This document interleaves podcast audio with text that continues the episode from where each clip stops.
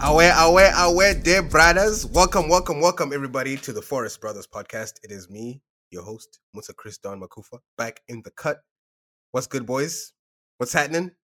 Another week, another month. We out here. But you know, let me start here by saying hello to my brothers. Ngome Zulu. Say hello to the listeners for us, please. Oh, hello, Mr. Mutsa. Hello, Mr. Uh, Mr. Masanga, and hello to all our listeners out there. And as always, happy to be back at the podcast. And uh, for all the listeners out there, it was good to have the EPL back and uh, to watch some soccer. It's been it's been a, a long, treacherous two months now. But now that we have the beautiful game of soccer back, uh, we'll be back uh, in full force, week in and week out, uh, bringing you content on this beautiful platform. Yeah, bo. indeed, indeed. Mr. Penguini, the chemist, I was about to say hello to the lovely listeners out there. Dear listeners, great to be back. Great to be back in this new month. As always, great to be on the pod. Great to be here with my brothers, Mangoro and Mori. Boys, I'm excited. Uh, let's get the show on the road.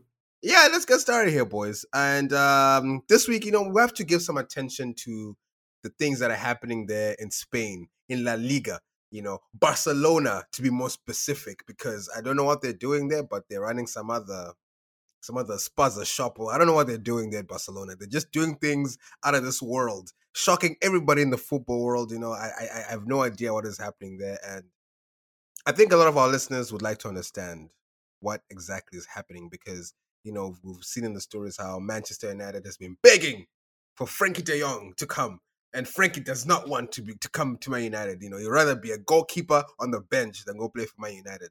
But you know, financially speaking, maybe you'd have to, maybe you'd have to go. You know, oh, I, I heard some rumblings about him going to Chelsea or something. Who knows?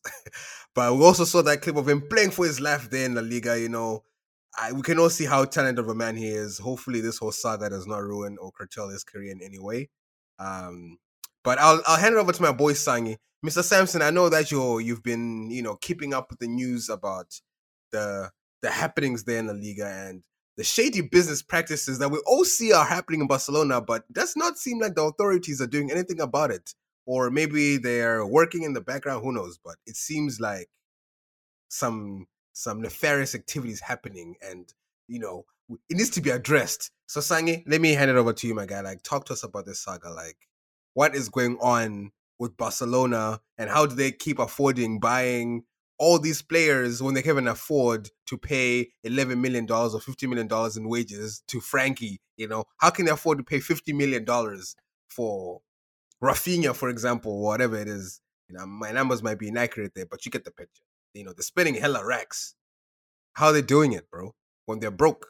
Right. So, um, long story short here is that Barcelona are very broke they're in a lot of debt and they've accumulated that debt over the last 10 years or so uh, maybe even even longer. And the main way they've accumulated that debt is by keeping um, these high earning players around way too long. You know people like Xavi who's the coach now he's part of the problem. All the players like Puyol who left a little earlier players like Dani Alves Jordi Alba still there Piqué still there that fantastic Barcelona side we also beat Man United in 2011. The Barcelona board kind of did just about everything it could to keep that core group together, but also they also tried to add to it. Um, we saw Neymar go to Barcelona. We saw David Villa went to, went to Barcelona. We saw Alexis Sanchez went to Barcelona. You had all these great players that they recruited, but they never restructured the team. They never sold anyone. They never said goodbye to anyone. It was just, just adding and adding and adding. And even when they sold Neymar, you know, shockingly, you know, they shocked the world, you know, when the PSG hit that release fee.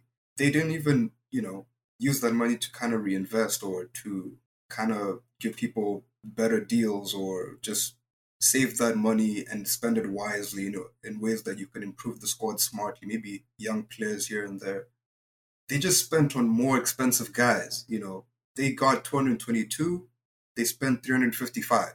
Like, it's madness. But anyways, this all came to a head in during the pandemic, and Barcelona were to be fine, um, like most big clubs are, if they just kept making money. But the pandemic kind of just threw a wrench in all that. Um, and their profits took a huge, huge. And that's why Messi had to leave. You know, they just they couldn't afford to keep couldn't afford to keep Dani Alves as well. And now we are seeing them spend a lot, spend heavily, and it's because they've been able to activate what they're calling these economic levers.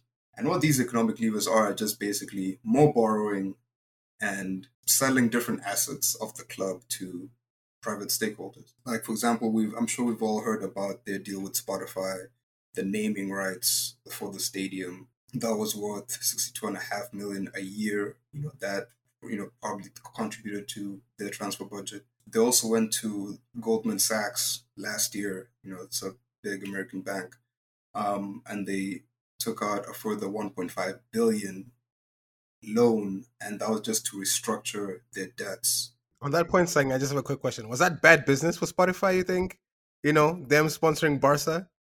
like, if you're has to Barcelona right now, was that good for anybody, or is Spotify's name getting tarnished? And maybe, maybe the the, the ten dollars a month is gonna fall. Maybe we could go back to paying five bucks, you know, a month, or maybe they'll maybe they'll even start charging us more just to pay off Barcelona's debts. I hope this doesn't impact us, man. I mean, Daniel Ek was about to buy Arsenal, so I'm sure you know that was gonna cost them like what? Um, I don't even know, but that was gonna be racks. That was gonna be in the billions, right? So 62 million, that's nothing. He's he's probably has that in his couch. He's not thinking about that. That is really nothing. But yeah, another lever they activated was I'm um, selling television rights. So they were gonna sell 25% of their television rights for the next 25 years. Um, and in exchange um, to a you know to a global investment group, and in exchange they got 267 million.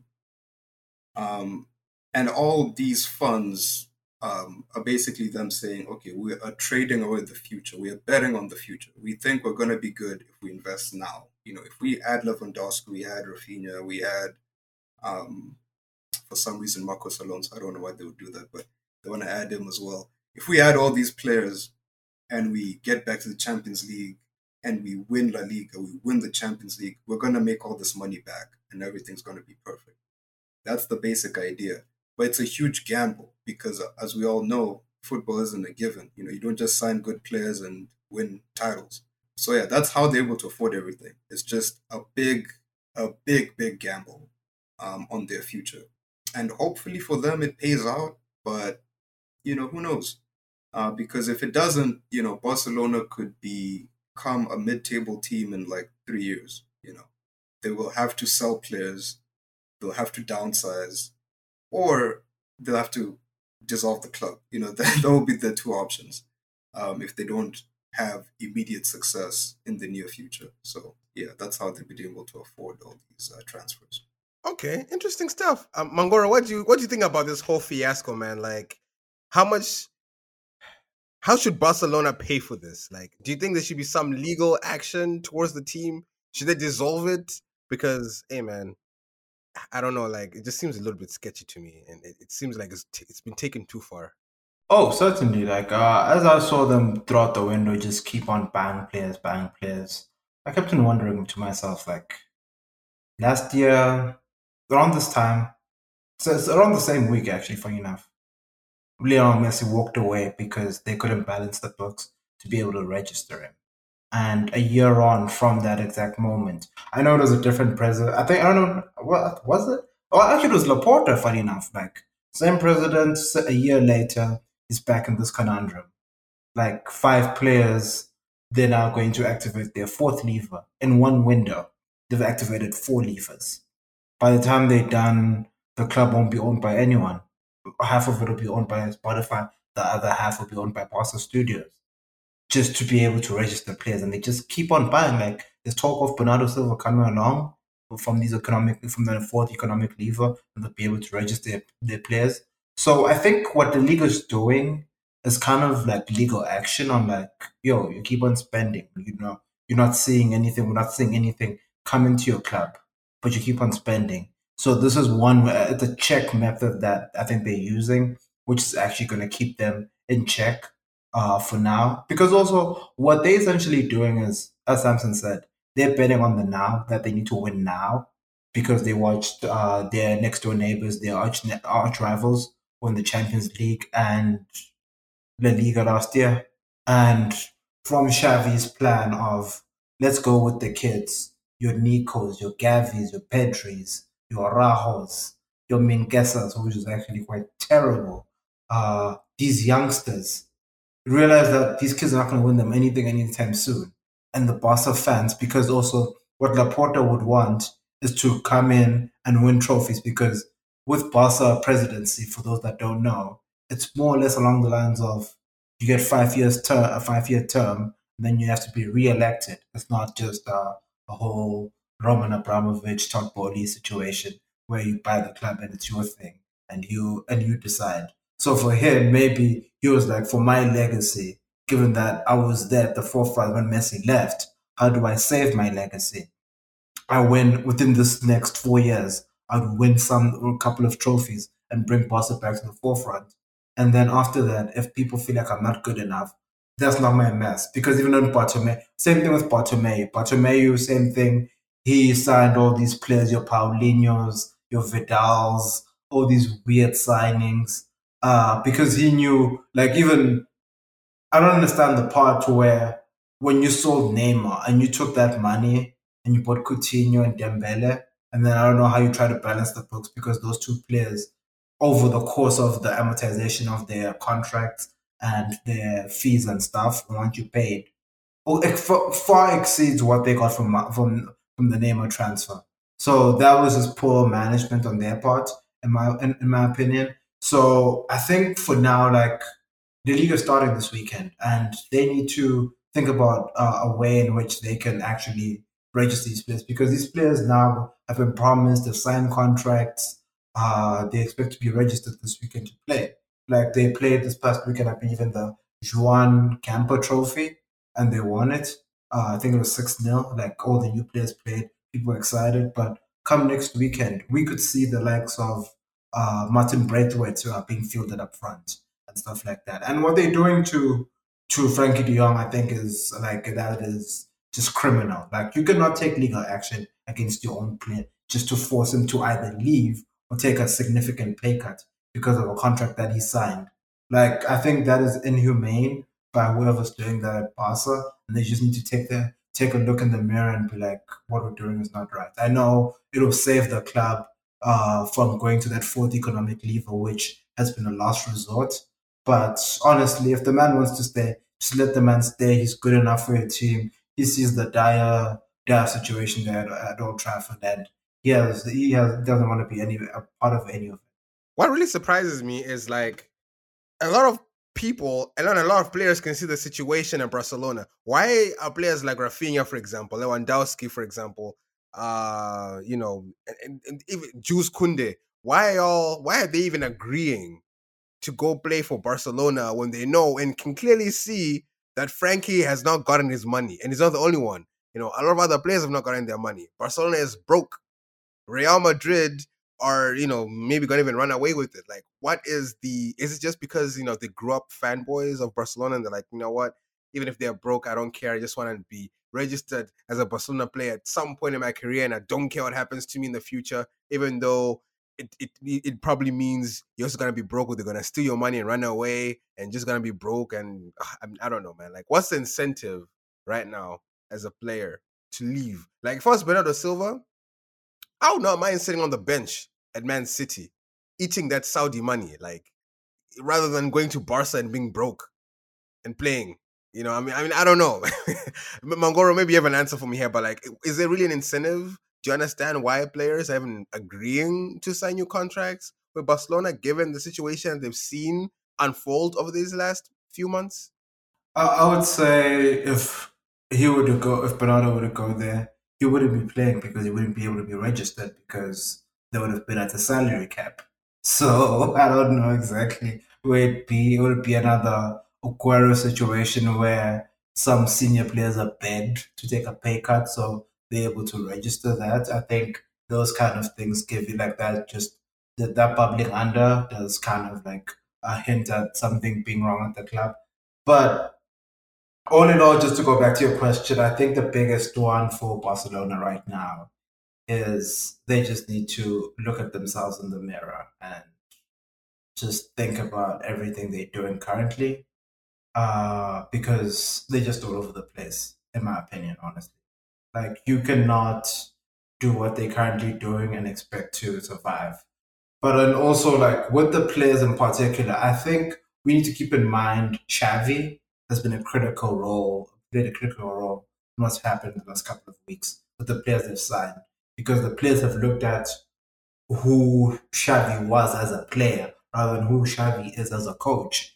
And they're being sold that idea. And I'm pretty sure in the conversation that they have with those players, it's like, yo, the Xavi is like, I see the vision of what he's going to come do here.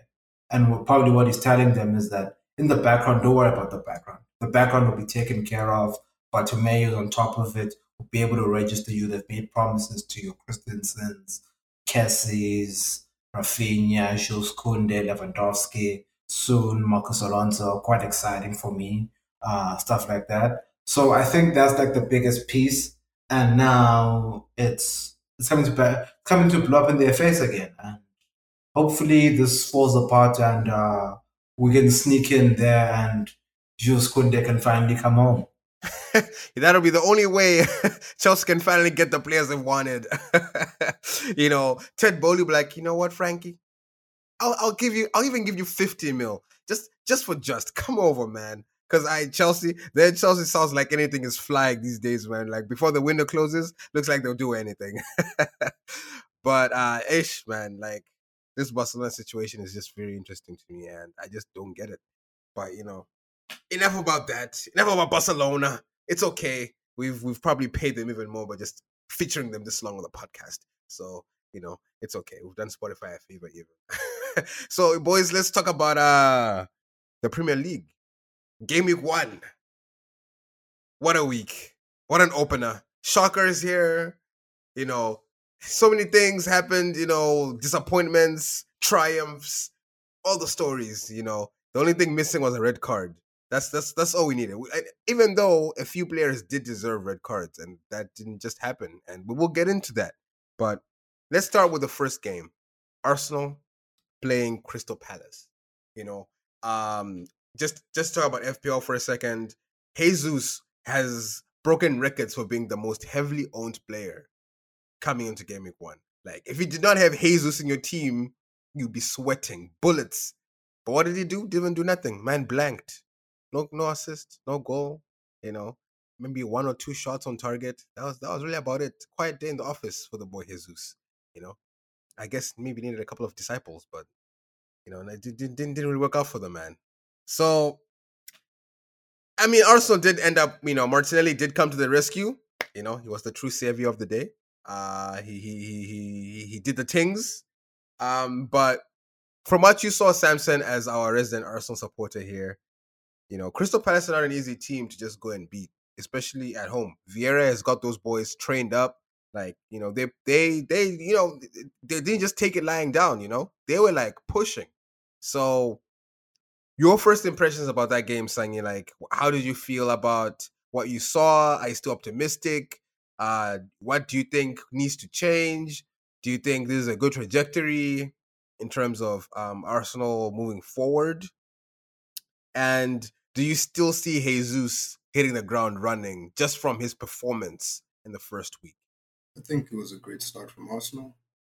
I wouldn't uh, read too much into it because I think Crystal Palace, um, especially in the first half, it was clear that those boys just weren't as ready, as fit, as sharp as Arsenal were. I mean, you could see it in the way that you know Arsenal players were rotating.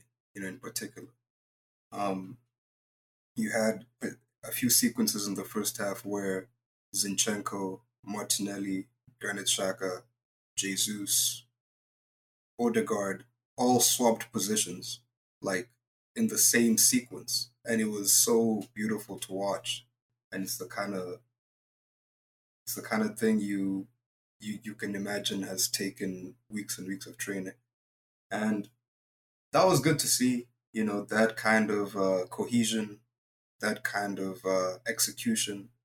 You know, in terms of, you know, people have often questioned what Arteta's plan really is, and I think this weekend we started to see parts of it. You know, um, especially for extended periods of time in the game.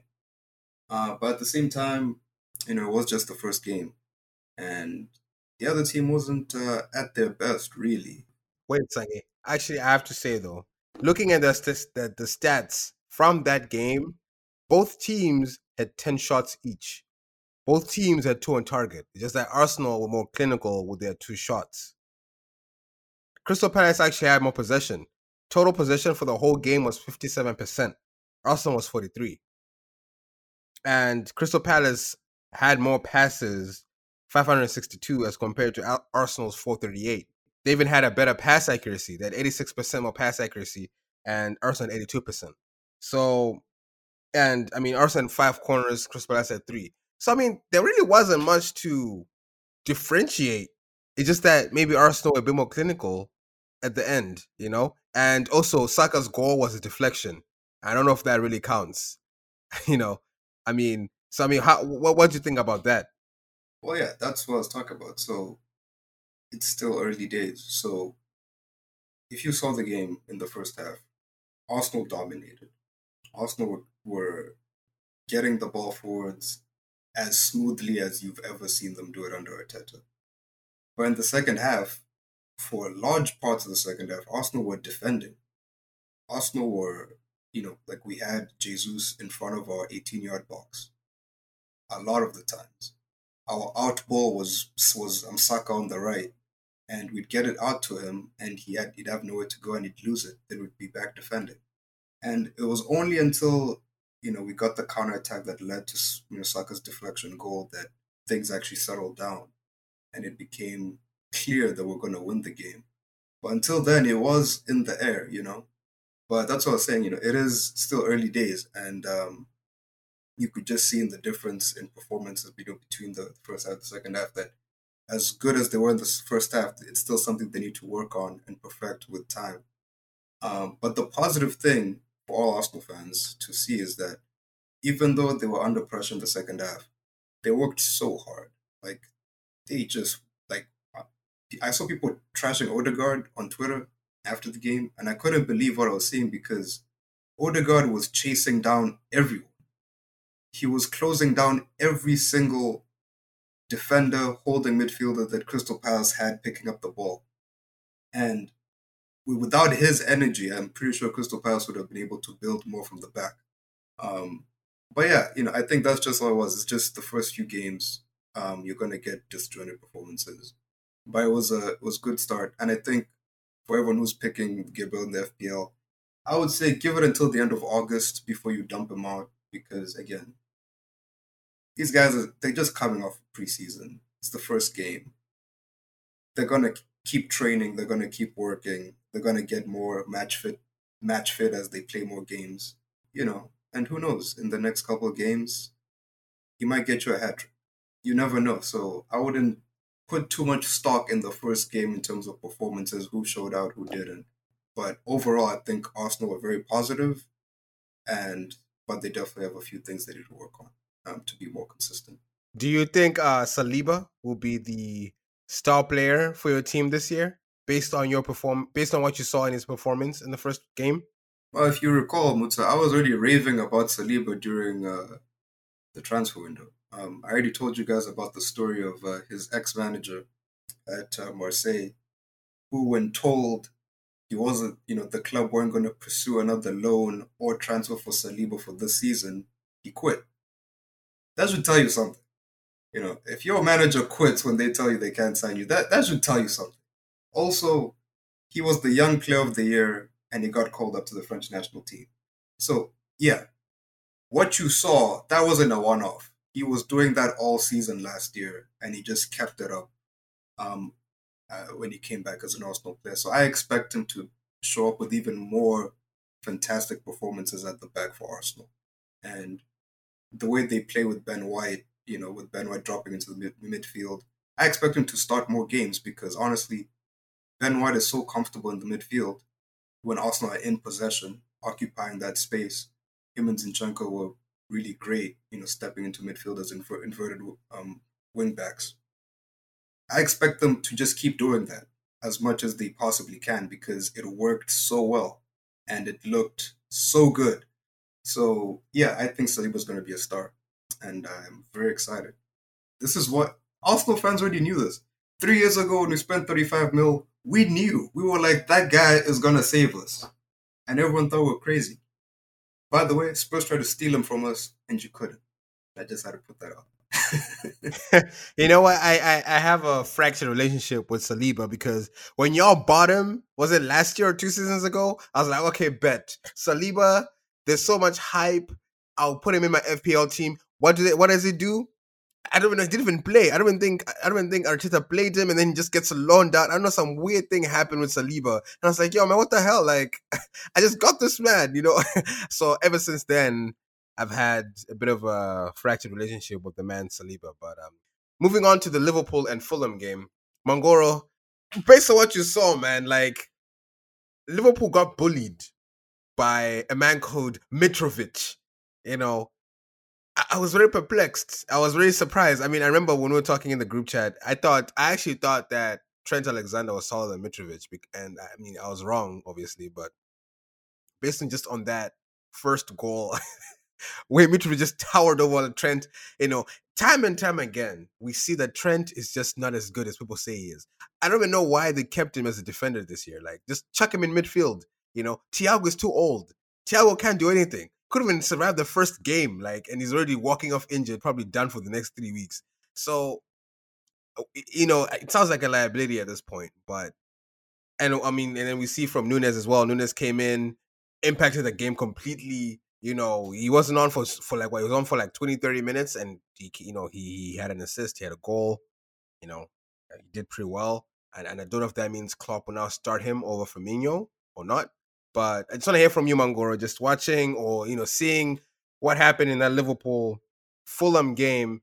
Is that telling? Does that does that show you that Liverpool can be a competing top team? Like, does that look like a Premier League winning team to you? or you know, I mean, this this could be the game that loses it for them, right? Like at the end of it, you know, last the last season it was only one point. They already lost. Well, they already drew. Is this it? Is it is it done? I said this weeks ago. The league will be is already is already complete. Uh, my boy William Haaland, he's, he's he has finished the EPL. Uh, it's over. It's over. Let's not lie to ourselves. Going back to Fulham versus Liverpool, Fulham in its in the in, as an actual fact, they're that is not a great team. They're not great. It's just that they're coached by a good coach who knows how to set up a team for a specific opponent. And Mitrovic going over to Trent wasn't just a, a thing that he he suddenly thought about. That was one thing that was pretty much a pre-match. I think they discussed ahead of time. Like take him on, like uh, power tower over him there during crosses and see what happens. Like, and you saw another weak aspect. Uh, last game, biggest game last year. Uh, he did what he was what, what was expected. Opening game this season, Trent did what I expected him to do to be a defensive liability, as I always say. So I think, uh, in actual fact, and going back to Liverpool's midfield, I did say this a couple of months ago, where I said Liverpool will challenge if they have Thiago in midfield. And with Thiago, as we always say, he's always injured, and now he's out again, and it's going to be a big challenge for Liverpool going forward.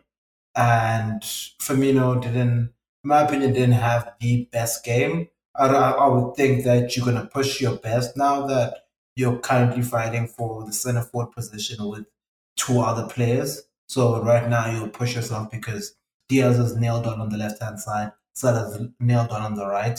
So it's you, Jota, and Darwin. I think you'd have to work a bit harder. Then also just like the fact that Milner still registered at Liverpool, like I think that should just be uh, that, that should that's a crime, like in my opinion.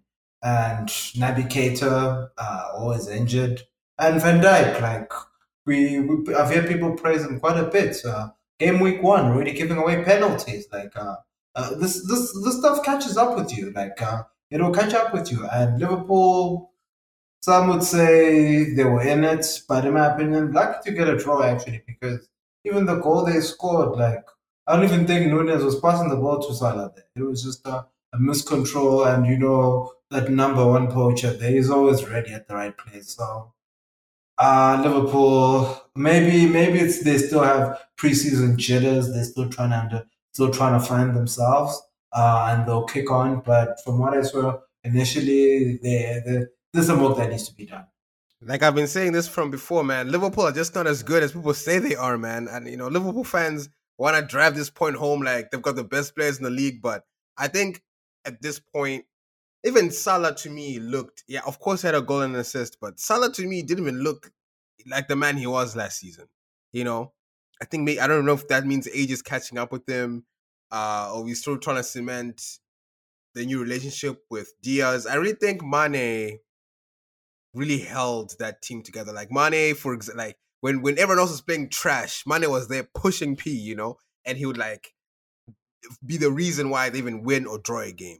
Now without him, it just doesn't seem the same. I don't know. Liverpool just don't seem that threatening to me this year. I mean, if they're still throwing Milner on the pitch, Thiago kind of in walk on the pitch without catching a knee, you know, I, I, I, don't know, man. Like it just doesn't seem. I think I think it's time. I think the time has just run out. You know, I think it's just it's just not the same. It's like when Mercedes were dominating, and now it's just you know they're lucky to even catch a podium. You know, at some point it, it catches up with you. You know, like but uh, Samson, you know, we talked about the midfield. Thiago went out. Uh, they brought on the boy Carvalho. You know, they also threw in. I think what are the new players they throw in there in the in the mid?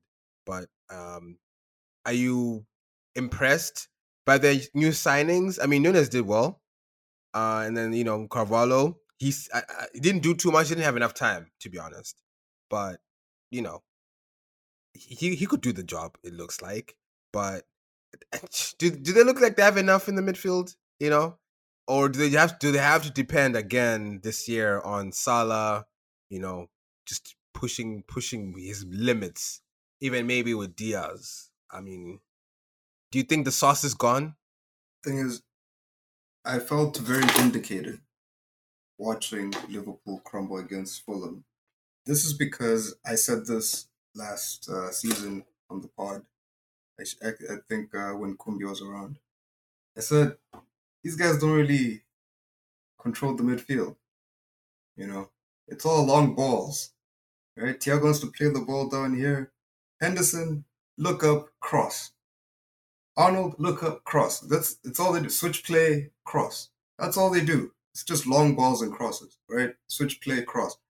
And that's the makeup of the midfield. They those guys are built to press and run and hit crossfield balls. That's the midfield. And when that's your midfield, it puts a lot of pressure on your on your forward line to be clinical and to be uh, not only clinical but creative, right? So you saw the two goals they scored. That came from uh, Amsala and Nunez linking up and creating something. What I expected from, from I, th- I think Mangoro spot on. Firmino was disappointing because I expected him to play like a false nine, drop deep, receive the ball, turn, pass it to Salah, pass it to Diaz. That's what he's done for years, but for some reason he just didn't do it this game. What I expected from Nunez is exactly what he did. I expected him to be the kitchen sink that Klopp wanted him to be. You know, Klopp wanted a fancier kitchen sink than Origi. Origi was a good kitchen sink, but he was rusty. Wasn't as reliable. This is a brand new gold plated kitchen sink. Like he is huge monster of a man who you can just throw at defenses and just whip balls in and something will happen. And that's the game plan. And something did happen. Now, is that enough to win the league? Personally, I don't think so for example, you contrast it with the way Man City used Haaland. I'm, I'm not even going to focus on the on the pen or um, yeah the pen he scored or the other goal, but just look at the um, his run to get the pen. Just look at that run. That's a run that Man City can generate like 50 times in a game if they want to. Like they can make space for him to make that run a hundred times, and you will not catch him. It's impossible to stop. Liverpool can't do that. Liverpool don't have the midfield makeup, the midfield movement, the attacking line movement to create that sort of opportunity. So Nunez's chances are going to come from competing with defenders, um, chasing down, you know, knockdowns and second balls, and just being a poacher in and around the box. And that is just harder to win. You know, it's just going to be hard to win, especially tight games where teams are sitting back and you have to break them down. So yeah, I, I mean, I just I don't think they're gonna win, but I do think Nunez is gonna score some goals, and he's gonna bail them out in a few games. Salah's gonna get his numbers. Diaz is gonna do his best impression of Mane, but I believe those glory days are gone, just the same as Sadio Mane. Let's hope so. I just hope, you know, as I was saying, boys, Liverpool probably finished third, maybe even fourth this year. Who knows? But talking about the team on top of the Premier League table, Tottenham Hotspur, boys, you all saw that game. 4 1. What a demolishing. Didn't, didn't give them any room. It could have even been worse.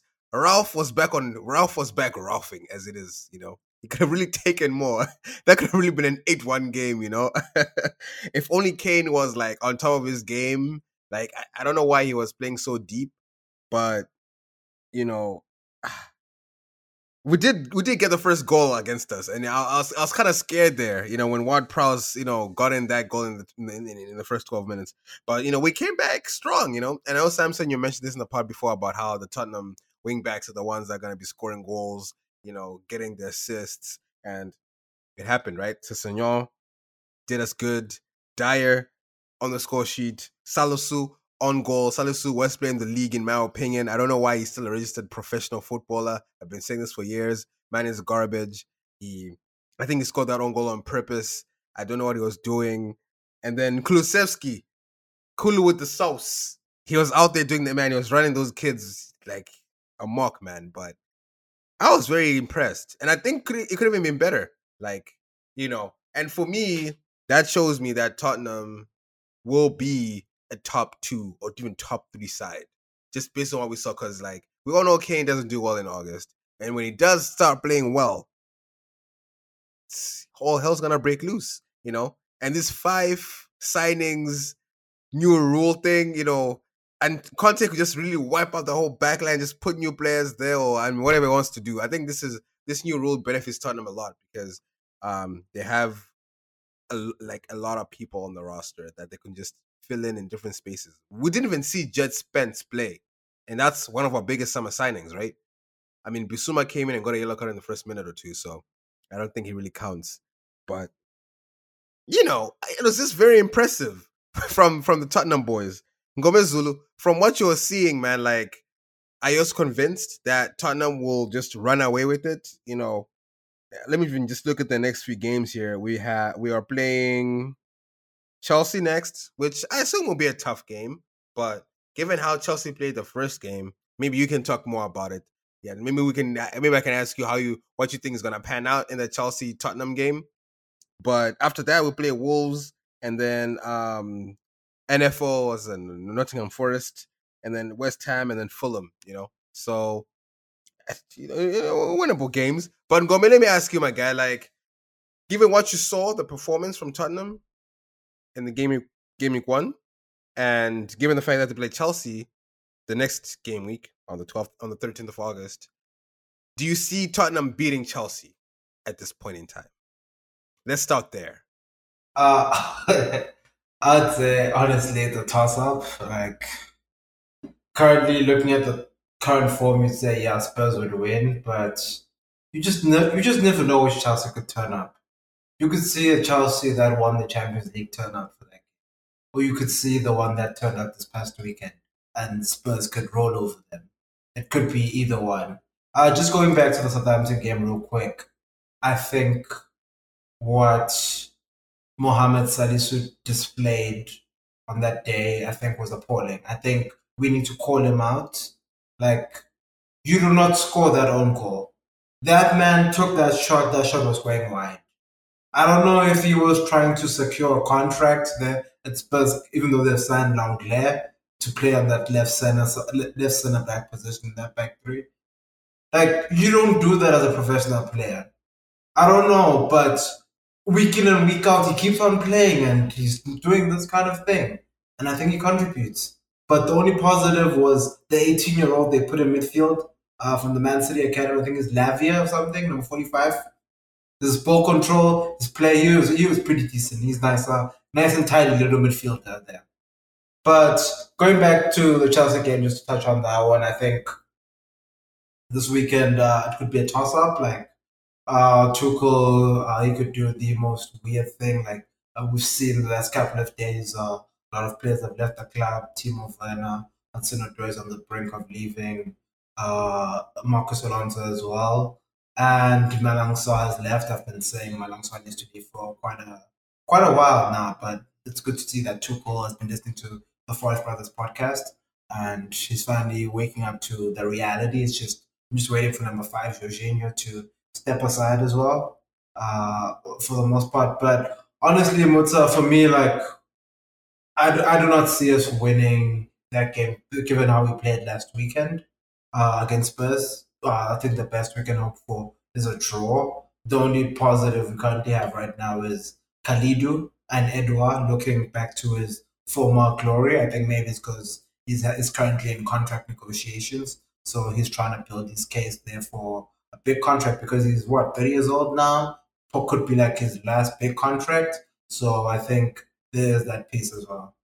Well, also I know this news that Werner is uh, is he's leaving Chelsea or he's left already. You know, Lukaku is gone, and I see Broja is broya your own strike is is oh and Havertz are those the only two strikers you have currently at Chelsea? And like, I mean, how do you feel about that, bro? Like, do you think that's enough even to be a competitive team this year, given the fact that you only can depend on Broja and Havertz? And you know, Havertz was out there praising, talking like he's a defender, talking about you know we got a clean sheet. I'm like, bro, where your goals at though? You know, like it didn't score nothing, mate. so I mean. Are you disappointed? Do you think Chelsea needs to buy a, a star striker right now? I've also heard that no player wants to touch the number nine jersey because they think it's all cursed. And we've all seen the shambolic nature of all the number nines who've done who've done the Chelsea shirt in the last decade. So, uh, yeah, I think maybe it is because maybe it is, maybe it's just all in their heads. Um, I don't know. Yeah, currently the two strikers we have, they are proposing the idea of playing Sterling as a false nine are Broja and Havertz, and it looks like they'll rotate throughout the season. Werner is gone, went back to Leipzig for 20 million. What an absolute disaster of a signing, in my opinion. We made a loss. He didn't give us much in two years that he was at Chelsea. So, all in all, I think th- there's just a lot happening. Uh, there's talk of Pierre-Emerick Aubameyang coming to Chelsea. Uh, the boy Fabrizio has been following the story. And if that happens, I will literally, I will be like, Todd, this is unacceptable. This cannot happen. This man walked out of Arsenal. And you're now bringing back to the EPL. That is an absolute disaster, in my opinion. The more I watch this window unfold for us, so I was optimistic. Like, why, why are we signing Marc Cucurella for 57 million pounds when we have Ben Chilwell? Who I know Alonso and Emerson will leave, but you don't go. What, what, what is the plan there? Can you sort out the centre backs first? Because you've seen Malang he was not good enough. You got rid of him. Uh, you don't have faith in Ethan Ampadu. In my opinion, I think Ethan Ampadu should be given a chance. Trevor Chalobah should play sporadically. Uh, he should be given a because I think once he gets comfortable in the team, I think he starts making mistakes. Thiago and Koulibaly won't play the entire season. So I think a lot of things that need to be taken care of there at the back, as well as Azpilicueta. You saw him this past weekend. Uh, I think age is catching up with them. We need to look at some young, fresh blood. Uh, I know signing Wesley Fofana will be an overpayment, uh, in my opinion, like the 80 million, 85 million they're quoting us, but he's 21 years old. Like this man is could be there for the next 10 years, and the man is talented, and we've seen him. Okay, yeah. I mean, let's let's see let's see how that goes, man. all the best to Chelsea. You know, I, I I know I know Ted Boehly's got a few more tricks up his sleeve. Who knows? Maybe he'll sign Cristiano Ronaldo from from from from, from Manchester United. you never know. uh, you know, it's, it's, just it's just a mad thing. But you know, even talking about Manchester United, guys, like we need we need to we need to address. We need to just we need to dedicate a whole day just talk about what we've seen at Manchester United. But let's just let's just let's just give it a little snippet here from what we saw. You know, Ten Ben Ten Hag leaves Cristiano out for the first half of the game. You know, we see Cristiano on the bench talking to Varane, acting like he's like my guy. You know, let me fake sickness and then come back here. I don't want to play with this club anymore. And they just chuck him on, and you know, I, I I don't think he has the patience to carry the team anymore either. And we saw the absolute shambolic performances from Fred and McTominay. You know, McTominay should probably have been sent off for that tag. I saw a picture where there were like six Manchester United attackers and like I think was it four defenders, and Man United Man United walked away with a yellow card from that situation. And it's like how how you've got Rashford on the side there, got Sancho on the side there, Bruno on the side there, like my guy, just just pass the ball, McTominay. Just it's okay. It's okay. You're not Pirlo. It's fine. You know, know your strengths, bro. You know, and it doesn't seem like he does. You know, I, I think even Scholes has had enough. Neville has had enough. I'm sure even Alex has had enough. I know Alex used to praise the boy, but it doesn't seem like McSauce is up to the sauce at Manchester United. Maybe he needs to go play for some other team there just just to build his confidence back up because maybe maybe he needs to go down to the championship and play for Norwich. You know, maybe that will help him out a bit. But I don't know, gentlemen. I was telling y'all, man, they were gonna finish ninth this season, but from what I saw, you know, I don't know if they can make top ten. You know, they got embarrassed by Brighton 4-0. Was it 4-0 last season? Like at the end? Completely demolished. Now Brighton just go play like flutes at Old Trafford. Like, I don't think Brighton are scared of Manchester United anymore. Like, I, I, I saw some posts that were saying United should just stop thinking that they're top four team. Like just accept that you're mid. Just you're just a mid team now. Just it's fine. You know, stop trying to give like this image that you're all a top four because the glory days are long gone and they're not coming back. So I don't know, man. Like Samson, as you see this Old Trafford situation, from what you saw as well from that first game, you know, getting getting bullied by your former player Welbeck, getting bullied by Gross, getting bullied. I saw Maguire was getting ended by Trossard, and Trossard is half his size. I'm like, Harry, come on, man. Come on. Just abysmal, man. Abysmal. But like, what are your takeaways right now from Manchester United? What do you do you think Ben Ten Hag is even a chance to do anything with this team? Like, does he have a fighting chance, or does it look like one of those coaches from Ted Lasso who's just there for vibes? Honestly, um, the way they started the game first five to ten minutes was was positive. You know, it wasn't great, but you could kind of see what Ten Hag was thinking. And I, and I, I know putting Eriksen up top was a strange decision, but you would see Eriksen drop in. You know, he was being a false nine. He'd drop into midfield. He'd play passes out wide. McTominay would make the run from deep, get into the box. And then, you know, there'd be players in the box ready to receive the ball from across. It made sense right? It made sense. It looked good. Looked like it was going to work. But I said this a long time ago, guys. They need a defensive midfield because, I mean, I, I don't even like Manchester United. I'm an Arsenal fan, right? And I even I missed the game. I didn't watch the game live. I watched it yesterday, um, just to just to get an idea. You know, just beyond the highlights. You know what was going on. And man, I was so angry just watching Fred. Fred made me so upset like, as a professional football player, how do you just refuse to pass the ball to anyone who's beyond two meters from you? Like, Fred would look at someone and be, and just do a quick calculation. Is that two meters? Are they two meters away? Okay, no, I can't pass to them. Let me pass to this guy who's marked by three guys. That he did that the whole time until he was subbed. He did not want to pass any more than two meters. He was like, how as a professional football player the first week do you not have the confidence to pass the ball? How? How is that possible? Like I was so angry. And I think Eric Ben Hag has so many issues to fix. But just get rid of Fred. Just put someone else in there. Put Lisandro Martinez as, as a DM. That team is instantly way better.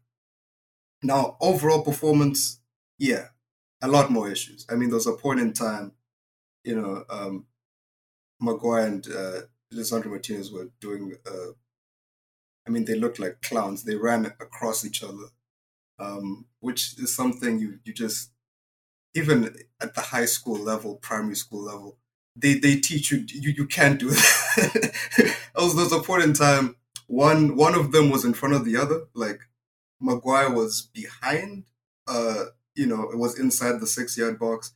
Lisandro Martinez was in front of him, and they were just straight in a straight line. And I was like, what? Again, primary school stuff. You, you, you just you can't do that at, at any level of football. At any any level of football, you cannot do that. So there's a lot of issues he needs to fix on the training pitch and all that. But man, yeah, Muta, I have to say you were right. you were right. That's all I can say, man. You were right. These guys suck. Okay, they they suck. They need they need like three months to just fix this to get better because yeah, like there's no confidence, there's no cohesion, there's no structure. I mean, the first goal they conceded was so basic. Like Trossard have to work for that. That was the most simple run you could make as a striker, in between the two centre halves. Just time it a little bit, low acceleration. You get and Welbeck isn't that fast. He's 33, right? It's not like he's Haaland. It's not like he's you know Aubameyang in his prime. No, he's 33 Welbeck. You know he's he's done. Like he gets subbed off every game, and he's beating your centre backs for pace. Like Gross scored two goals. A lot of people were asking themselves, "Who the fuck is Gross?"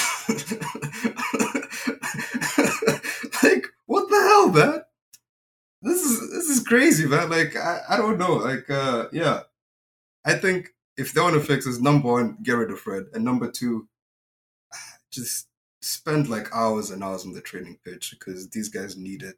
And also invite some lower league teams over the international break to just beat because they need confidence from somewhere. To like, tell all the international players, don't go for international duty. Stay here. We're gonna have some closed door games against lower league sides, maybe even non-league sides. Just beat them, all of them. Four games, eight nil each. Get the confidence back up. Get the juices flowing because they need something. They need a jolt somewhere, and uh, that's the only thing I can come up with, man. That's all I got. That might even shoot their confidence because I don't even think they could beat Derby County at this point. Mangoro, how about you, my guy? I know you have. A, I know. I know you always have a lot to say about the the mandem there Manchester United, the fallen club, the begotten son. You know, or the begotten sons.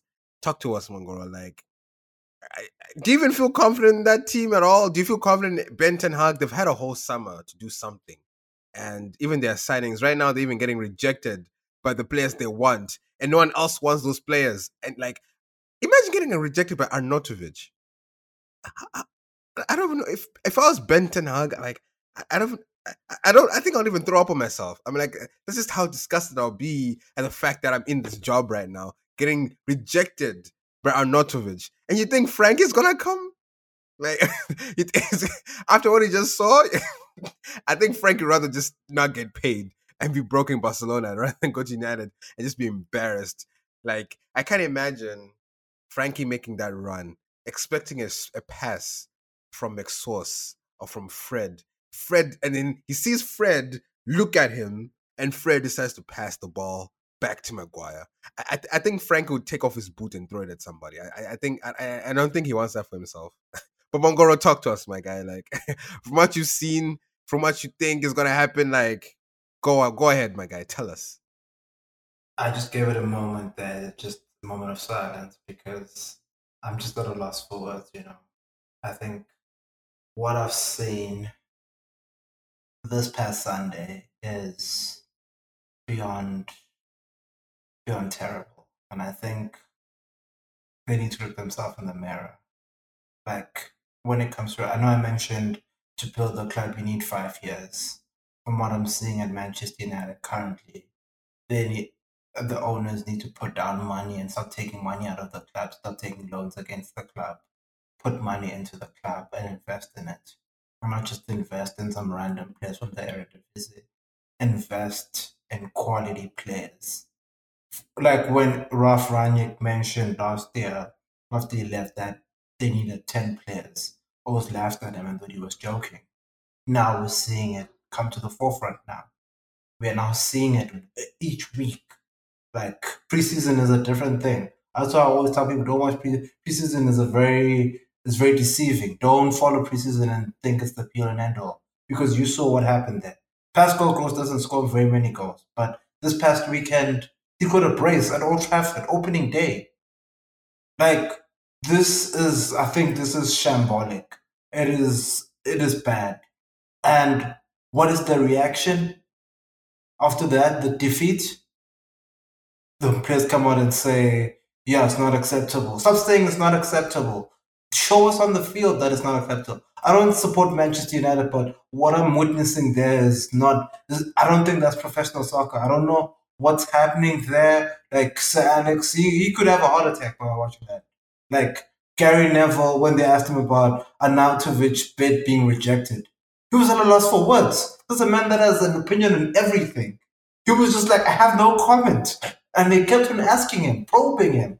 So, like, the fact that they actually want Arnautovic immediately after they lose that game, like, I don't know, man. Like, and the fact that it got rejected, the one player you want, Arnautovic, he's been to China on his Chinese holiday come back to Bologna, he's got 33, he's got 14 goals, and you want to sign him? That's your reaction after losing to Brighton? Uh, Arnautovic will change the fortunes. This is another audience situation. Exactly the same. The other player you linked with, or now agreed in principle with, Adrien Rabiot. This is a player that Juventus, this is actually, I'm pretty sure Juventus chief executives there, your Nedveds and them, are actually smiling from cheek to cheek because this summer, to balance the books, they were actually on the brink of actually releasing Rabiot. And Man U are now offering him 20, offering him 20 million for this guy, and you're not going to bring him into your club.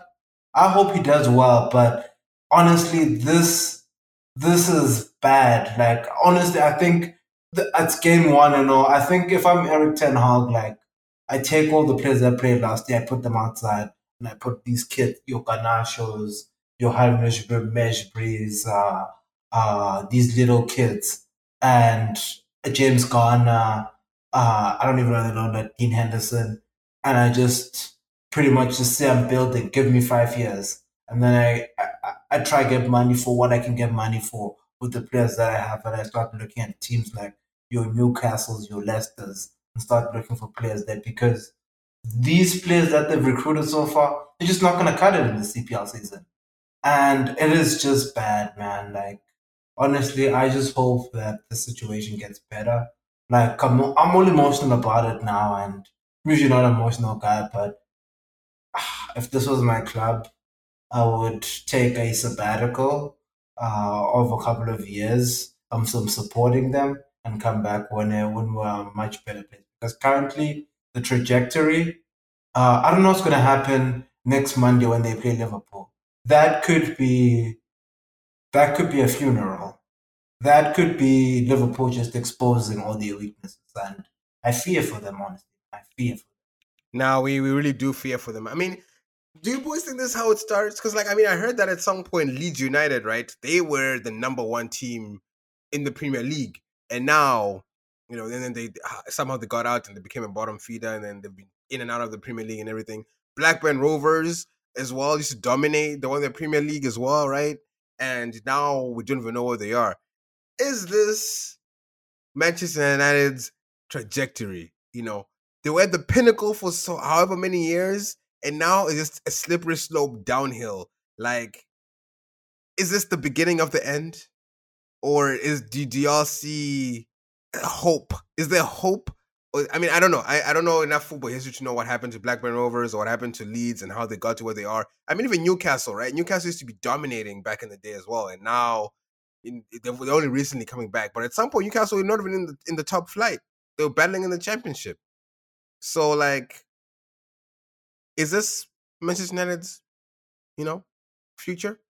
Well, I mean, I don't, I don't know. I mean, maybe if you boys know more about this than I do, but like, uh, Sangyo Mangoro. I mean, Sangi, do you know like how Blackburn and Leeds got to where they got to? Mangoro, do, I mean, I don't know, man. But is this the, is this their future?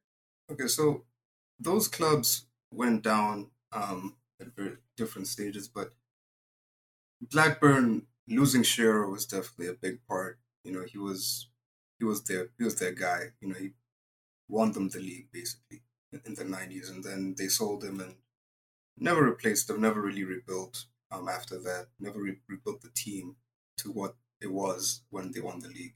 Um, and then, you know, they sold them to mid-table, bottom, you know, bottom half of the league, and then eventually got relegated. So there was more of like a steady decline. Leeds was just financial mismanagement from the guys at the top, and then you know they were very nearly like you know close to insolvency basically, and they weren't going to have a club, and then they were saved, and then they had to start again.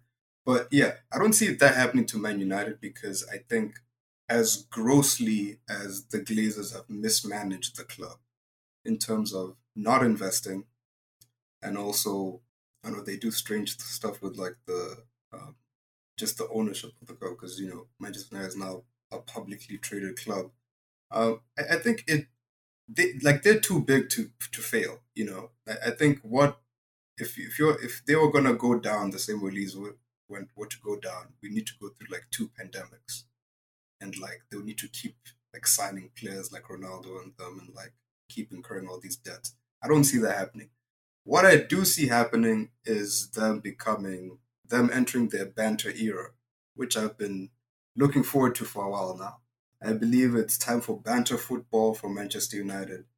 You know, McFred in the midfield, Shorty Lisandro Martinez at the back, barely barely hold, holding on to strikers, and uh, yeah, Ronaldo trying to terminate his contract. Like I think this is this is the banter era. Nothing works. Everything is disjointed you know, they can, I think they're to win. You know, they, they have the game against Liverpool coming up. Funny enough, I think they might even win that game. Might, they might win it like 2 1. But you know what? In the next couple of weeks against Bournemouth, they might get hit like six. Like, this is that era. This is where we're at. And I am so ready for it because, you know, it's the banter era. Nothing makes sense because Arsenal were there. Arsenal in the banter era for a while. And I, I promise it doesn't make sense you can beat big teams every now and then, but you will have the most ugly results you have ever imagined, ever fathomed. And I can't wait to see it happen. But yeah, I think they're just going to be like in that ninth to seventh field, you know, even at their lowest, just because it's Man United, too big to fail. And that's just the case with most big clubs these days. Okay, okay. No, that's that sounds that sounds good. I mean, you know, looking at the side of Manchester, I don't even think we need to talk uh, too much about Man City. You know, we all knew this was going to happen. We all knew De Bruyne was just going to be there feeding Haaland like a little baby.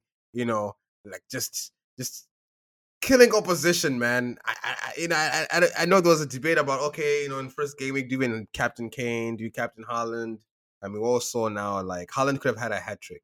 You know, he, he really could have done it. And Pep was like, "No, my, nah, my guy, relax. The hat tricks are on the way. I just want you to show all these mandem that you can do it. just, just, just, just to put the doubters at bay. And Haaland is just, it's just, it's looking too easy. Like, as I was watching that game, I mean, West Ham were beating big teams last season. But against City, they barely touched the ball, fam. Like, they had it here and there, but West Ham looked non-existent, and City just had the whole the whole show. Cancelo was running in there like some false nine, like a like a left back, like a center back. Like Cancelo just bossed that whole thing. Like I don't, I, I wonder how many meters even ran. Like, ha, it's looking unfair this year. It's looking quite unfair.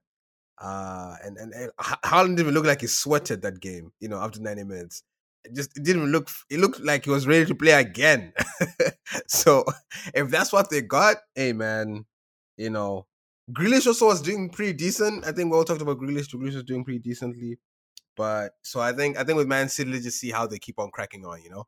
But before we end the segment here, boys, you know, let's uh, give first impressions about the promoted sides uh, in terms of like what we saw, you know, because I know we we expected Fulham to get a demolishing from Liverpool. That didn't happen. Bournemouth won their first game, and Forest, you know, maybe maybe maybe maybe we should we should sponsor the Forest the, the Nottingham Forest team because you know we are the Forest brothers. But Forest, they I think they lost, right? Actually, let me let me just make sure about that. Yeah, they got ended by Newcastle.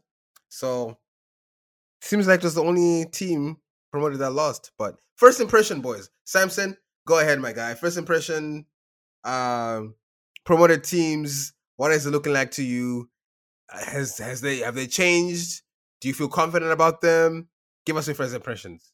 Yeah, I was just gonna say before I jump into the promoted teams, Man City and Haaland.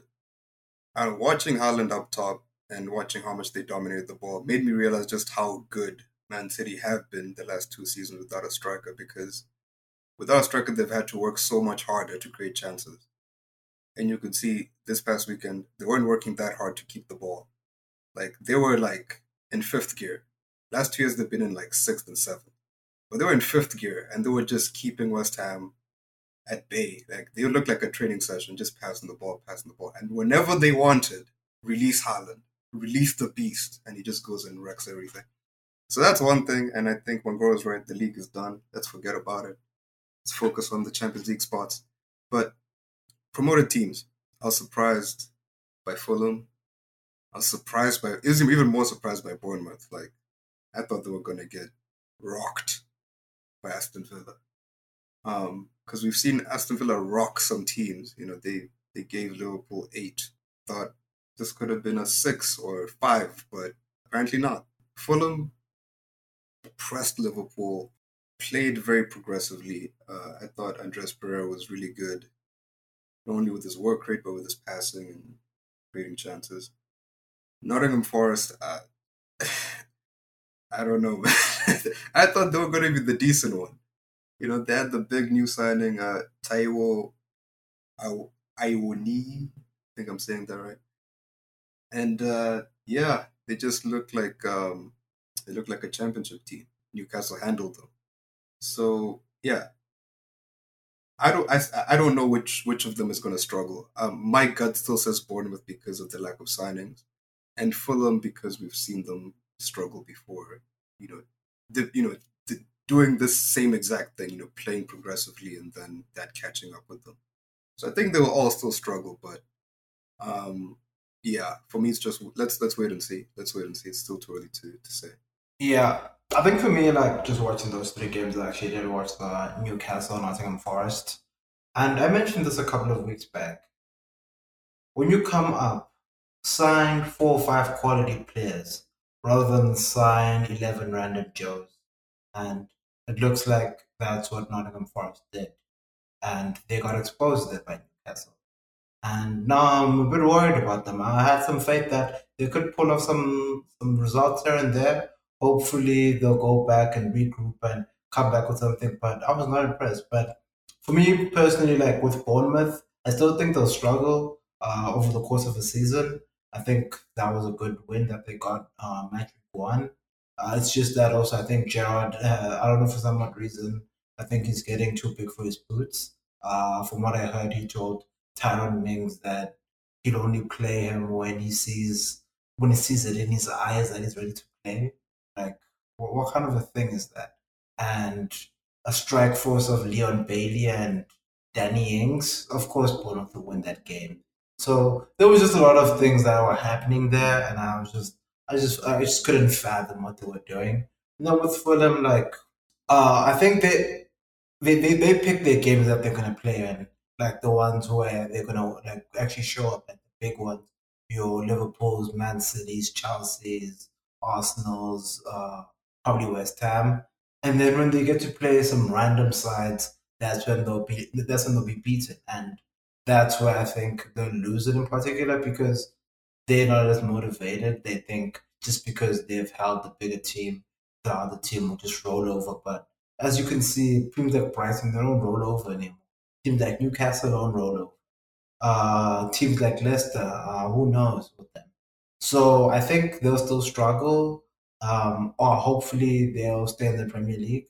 I'm not optimistic. They are a team from West London. I would expect another West London team, but at the end of the day, still very concerned about them. Actually, all three of them. You know, actually, I think I have a bit more faith in Fulham. I think, given how Mitrovic dominates the championship, and given how you know, I mean, just looking at the next few games, they play Wolves, they play Brentford. I mean, they play Arsenal as well, but then Brighton, and then you know they have a bad run where they play Tottenham and Chelsea. I don't know, but it just seems Fulham has the, the things, but eh, it's looking a bit tough for Bournemouth. You know, they play City this coming weekend, then they play, then they go to Arsenal, then they go to Liverpool, and then Wolves. You know, and then I mean, it, it, I think it's a bit easy after that, but that's not a good start. You know, that, that that could really just take away their confidence. Nottingham Forest play West Ham, then they play Everton, then Tottenham, then City. Yeah, know, Nottingham Forest have it a bit decently, but it just depends how they come out of that. So, first impressions for me, I think Fulham are a, a team that surprised me. I think they have a good team chemistry, and I think Mitrovic is on top of it this year. Um, I know he always excites us in the beginning, and then he kind of falls off as the as the season goes on. But yeah, you know what? Let's just see, boys. I'm very interested to see how these teams do. But as you said, yeah, I think Bournemouth and uh, Nottingham Forest, it might, it might, it might, it might not work out for them. But let's just see. Let's see how it goes. There are other teams out here that look like they could be struggling. You know, Leeds are still in the contention. Everton, ah, you know, Everton is, is, is, is due. Time is coming. but enough about that. We'll leave we'll leave that for another episode, boys. But it's been great. There's not so much you can talk about these game weeks. But listener, we do hope that you enjoyed this Forest Brothers episode. Uh, don't forget, do not forget your FPL teams. You know, if you're struggling against Kane versus Haaland, just go for Haaland. He's a shoe in. So move move all the money you can to make sure you have Haaland in your team. You know, don't invest in Trent. You know, invest in Nunez if you need another Liverpool player. You know, I'm just giving y'all game for free, man. Just free game right here. but that's my that's my that's my two cents for for the week. Um, boys, it's time to say goodbye. Ngome, how about you say goodbye to the lovely listeners? Uh, so lovely listeners out there globally, um, I'd like to wish you a beautiful week. And as the as the weekend approaches, enjoy the EPL games. Uh, if you have any questions, concerns, opinions on what you watch uh, in the games, uh, be sure to reach out to the Forest Brothers podcast, and we can initiate a conversation on about uh, what you see because we value your opinion out there, listeners. And uh, as I always say, beautiful day, beautiful night, and uh, it's it's just that thing, man. Uh, Forest Brothers out there, or the Forest Sisters. Uh, just keep on enjoying this thing called life. Uh, it's a beautiful thing, and let's embrace it day by day. Thank you. Indeed, we must embrace this thing called life day by day. The show keeps going. What about my boy, Mr. Penguin? I was about to say goodbye to the lovely listeners. Lovely listeners.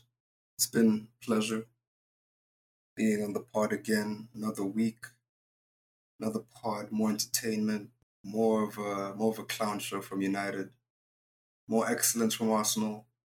Um, I will say, I think Spurs got lucky. You know, I think Salisu was a double agent um, and you guys won't be so lucky next weekend. But I digress. Uh, dear listener, have a great week.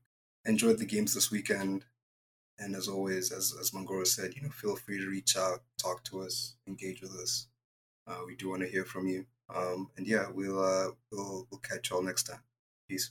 Exactly, exactly. And yeah, if you have not already done so, just a plug, the Forest Brothers do have an Instagram page. Go follow us on Instagram, the Forest Brothers Podcast. Uh, one of the posts as well. It has our fantasy Premier League team codes. So go join our fantasy Premier League. It's there. We'll love to have y'all compete against us. It's a good time, you know. Um, so definitely join our code. It's L A I double O F. That is L A I double O F. Join our classic league. Show us what you got. And with that, listener, goodbye. And we will catch you on the next one. Peace out.